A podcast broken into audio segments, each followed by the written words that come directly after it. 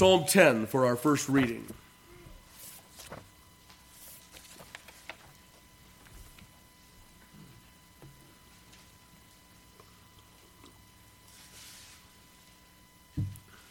Verse 1. Hear now the inerrant, infallible, and inspired Word of God. Why standest thou afar off, O Lord? Why hidest thou thyself in times of trouble? The wicked in his pride doth persecute the poor. Let them be taken in the devices that they have imagined. For the wicked boasteth of his heart's desire, and blesseth the covetous, whom the Lord abhorreth. The wicked, through the pride of his countenance, will not seek after God. God is not in all his thoughts. His ways are always grievous. Thy judgments are far above, out of his sight. As for his enemies, he puffeth at them. He hath said in his heart, I shall not be moved for I shall never be in adversity. His mouth is full of cursing and deceit and fraud. Under his tongue is mischief and vanity. He sitteth in the lurking places of the villages, in the secret places doth he murder the innocent. His eyes are privily set against the poor. He lieth in wait secretly as a lion in his den. He lieth in wait to catch the poor.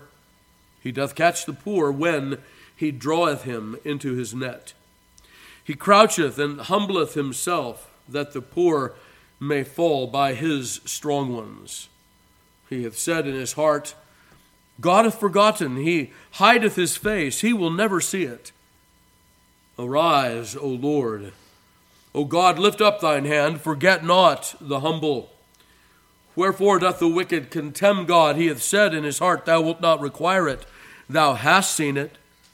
For thou beholdest mischief and spite, to requite it with thy hand.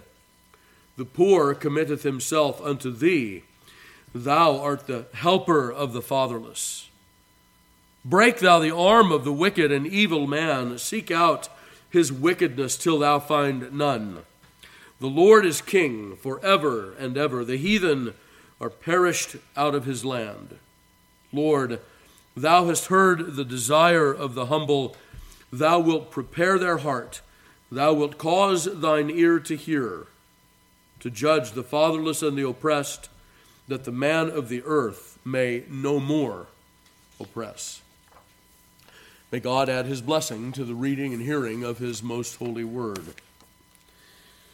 So notice that there is no title to this psalm. Some commentators tie it to Psalm 9. In the Septuagint, Psalms 9 and 10 are joined together as one psalm, and the numbering changes at that point. That's why the numbering of the Septuagint is off by one psalm throughout. And then back at, I think it's 146, that is divided, and so the numbering rectifies in the Septuagint. So it is something to consider here, especially, uh, and you can't see this in the English, but in the Hebrew there is a um, a sort of. It's not an exact pattern, but it is a patterning.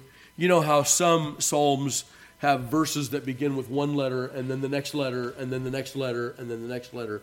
So there is a kind of pattern between Psalms 9 and 10 here. And so I think probably the best understanding is uh, what I've learned from uh, J.A. Alexander, Keil and Delitzsch. Uh, they say that, that, we want to make this a double psalm with Psalm 9. And so the, they are intended, like Psalms 42 and 43, to be considered together. Okay? So, with that, uh, there is a difference in subject matter here. And the difference in subject matter, I think, is very helpful for us. You know, we live in a day where uh, there are things that are going on. We all lament uh, the direction our, our society has taken, really for the last hundred years or so, but especially in the last couple of decades. We look at our, our nation, our society, our people. uh, the people of the United States of America or the West or what, you know, whatever name you want to put on it. And we see a great, a great declension from godliness. We see trouble. What does the psalmist do when he sees that kind of trouble? Why standest thou afar off, O Lord? Why hidest thou thyself in times of trouble? And then he will go on to describe the trouble. Beloved, may I say it this way? we must be better than people that only curse the darkness.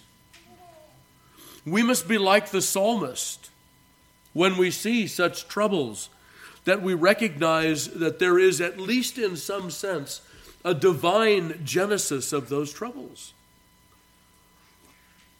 He will say, Lord, why standest thou afar off? Might we say the same thing in our day? We might, yes. Rather than moaning and complaining and, and putting up political solutions and economic solutions and other temporal solutions, the psalmist, he will run right to the source, won't he? And so should we. Forgive me, it'll take me about a service and I have to get everything blown out. So, he lays out his problem. The thesis statement of the problem is the wicked in his pride doth persecute the poor. Let them be taken in the devices they have imagined. There's ways of persecuting the poor that don't look like persecution. The psalmist gets toward this a little bit later in the psalm when he says that this wicked man that is seeking to disadvantage or to take advantage of the poor, that he does so by craft. He's like a lion that lurks for his prey, or like a hunter that draws him into his net. May I say that we see much of this today. Um, the, the envy and jealousy and misappropriation of, of the causes of poverty are rampant in our society. Um, I will tell you that is my opinion, and that you can take my opinion and ten dollars and go buy a hamburger. Okay, but it is my opinion that there are that there's an entire class of people that advertise their help for the poor, actually intending to keep them poor and to do them harm. This is the drawing into the net. The fomenting of envy has become a business in our society. And envy is a wicked sin. What the psalmist will do is he will, he will ask the Lord to rise up against the wicked for the sake of, of his vindictive judgment, but then also to the poor he will say, The Lord is your helper. These are the words that need to come out of our mouths as well. Now, I'm not advocating that we, as private individuals, aren't or shouldn't be generous. No, we should be generous. We've talked about that before. We should be affected with the needs of others around us, especially, as Paul will write, of the household of faith. But the remedy of poverty is not throwing money at it, beloved. That is a part of the deception. And this is what the psalmist will remind us of here. Let us all avoid the temptation to jealousy and envy. That if we have what we would think to be less than what we need or less than what we ought to have, maybe the Lord, for some temporal reason, has brought us through a season of, of temporal poverty. Let us remember the commandments of God in temporal poverty and not envy those who have more and certainly not desire their stuff. There's a commandment for that. It's called the tenth. But also, for the wicked, that tenth commandment applies as equally to them, does it not? Amos will, will speak of those wicked in the nation of Israel who pant after the dust on the head of the poor. Can you think of anything more wicked and covetous than that? Why do they want the dust on the head of the poor? Simply because somebody else has it. And of course, that's an exaggeration, but it is a helpful exaggeration, isn't it? That covetousness is not about how much you have. As one 1980s songster said, it's not, um, it's not getting what you want, it's wanting what you've got. Pretty simple.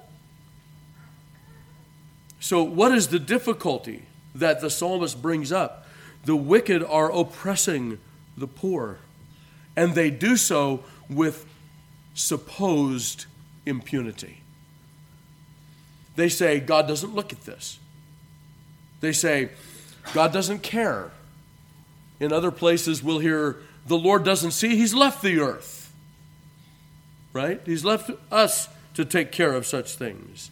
They have no thought of God. God is not in all his thoughts, is how it's translated here. Um, it may also be translated um, that uh, all of his thoughts are not about God at all. How is it that the wicked can be so oppressive toward his fellow man? Because he believes there is no judgment. And so, beloved, we as the people of God must have this mouth of, of truth. And that mouth of truth must also be accompanied by hands of truth. So we speak the truth that that there, that, that there is assistance that we can be that is not oppressive to the poor, but actually helpful to them. We help them apply themselves to the Lord. We don't give them a fish, we teach them to fish. We give them those skills and provide for them in that way. We recognize that money is not the solution to covetousness, that contentment and spirituality is. And so, these wicked men in this passage, they go on and on and on. And this is very close to our day in this same kind of cry. And so the psalmist is very instructive to us by way of example that we can cry up these very things. We can use Psalm 10 not only as a praise to sing to God, but as a prayer offered to Him, relating it to our own age. This is a great example Beloved, remember how Paul will write in Romans chapter 8 that we don't know how to pray as we ought, but the Spirit intercedes for us, giving us groanings too deep for words. And may I advance that thought one more click and say, and here the Spirit has given us words to pray. Arise, O Lord. O God, lift up thy hand, forget not the humble. And so the psalmist takes the troubles that he sees in the society around him and he brings them directly to the Lord. Now, there are imprecations here. But I don't think the imprecations are something that sometimes they're often worked out to be. Listen to what he says in verse 13 Break thou the arm of the wicked and evil man, seek out his wickedness till thou find none. I want to say two things about that. The first thing is can you hear that there's hope in those words? Breaking the arm of the wicked man is not necessarily a call for a cursing upon him, but perhaps reformation upon him. Break his strength. Break him in where he is his strongest, that is, in, his, in the stronghold of his wealth. Break his arm such that he might oppress no more. That's the first thing. Seek out his wickedness until thou findest none. That is, grant him respite from his wickedness. Bring him back from the precipice of destruction. Certainly, we can pray that. And then the other thing that, that I want you to understand here is how we pray. I think this is David, although I can't be dogmatic about it. But I think David here tells us this. Notice what he says Seek out his wickedness till thou findest none. Do we have a promise in Scripture that we should or can expect that the Lord will search out anyone's wickedness until there's none left in this life? No, we don't. We know that imperfection will always abide with us.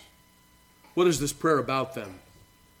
This prayer is about praying the revealed will of God and not seeking to peel back the veil to know what God is actually going to do. What is the revealed will of God? Pursue righteousness until you have no wickedness left in you. Isn't that God's revealed will? The Lord doesn't say to us, Keep my commandments, although I know you never truly will.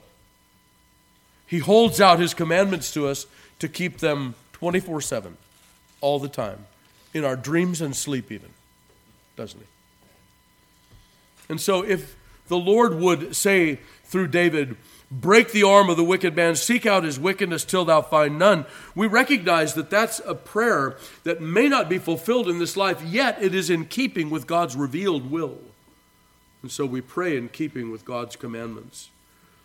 And beloved, if we pray like that, like David here, we're going to ask big. If we pray what we think is possible according to our eyes, we're going to ask small. But if we pray according to God's revealed will, we're going to ask big, aren't we?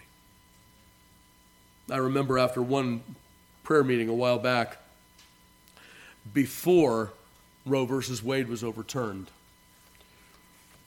one of the members came up to me afterward and said, Big request. We had asked that the Lord would bring abortion to an end, that He would root it out of our law. Pastor, big request. Well, if we look at it from the human side and what we think is possible, if we're all politicians, what is politi- what are politics? Do you remember the old adage? It's the art of the possible. Remember that? Right? Maybe you want to write the art of compromise instead. The art of the possible. If we're praying according to the quote, art of the possible, we're going to ask small. But if we're praying according to God's revealed will, we're going to ask big. And to encourage us from time to time, God will answer big. He will answer big. So the imprecations here, then, at the end of Psalm 10 are certainly true. We should be praying these things. The Lord is king forever and ever. The heathen are perished out of his land. Lord, thou hast heard the desire of the humble. Thou wilt prepare their heart. Thou wilt cause thine ear to hear, to judge the fatherless and the oppressed, that the man of the earth may no more oppress. The folks that are oppressed, they don't need our money. That's not what they need. They need our care and compassion. They need our prayers. They need our instruction. They need our example. They need all of those things.